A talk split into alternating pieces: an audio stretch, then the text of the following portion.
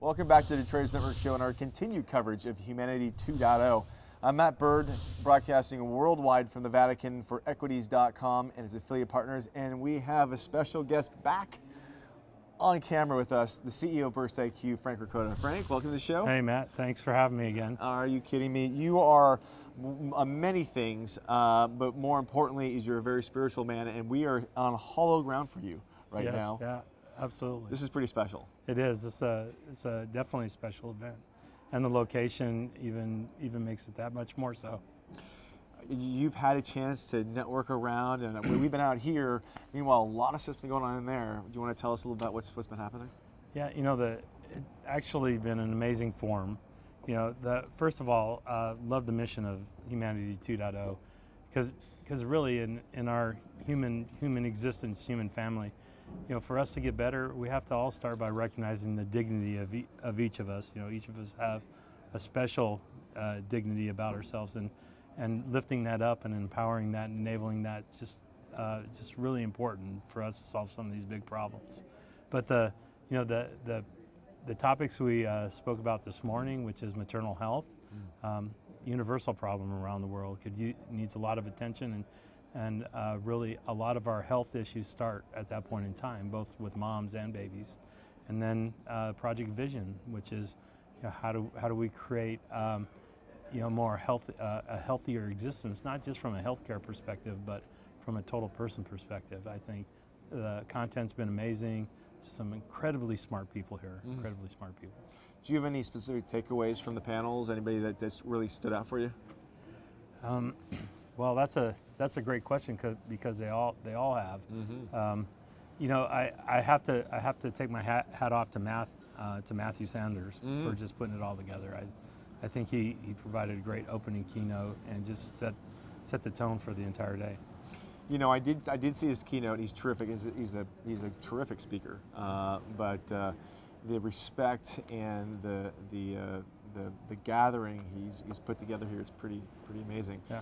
Now, you've got a panel coming up yourself, the innovation panel. Yes. You've got some pretty heavyweight co-panelists that you're bringing on there, and I know you crossed paths with somebody we had on the show here earlier, which was Robert, the mathematician. Yeah.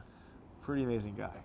Oh, geez, I think he's at a whole different level, intelligence-wise. One might say savant level in terms of what the problem that he just articulated, what they solved.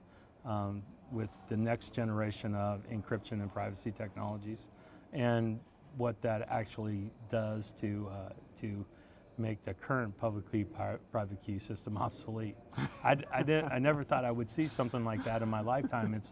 It's incredible. I just can't wait for it to get out to the rest of the world. Well, you're a pretty stoic guy, and you've been smiling ear to ear since you walked through this door. Yeah. So it's like it's stimulation on so many levels for you right now. Right? It's amazing. It's just been amazing. Yeah.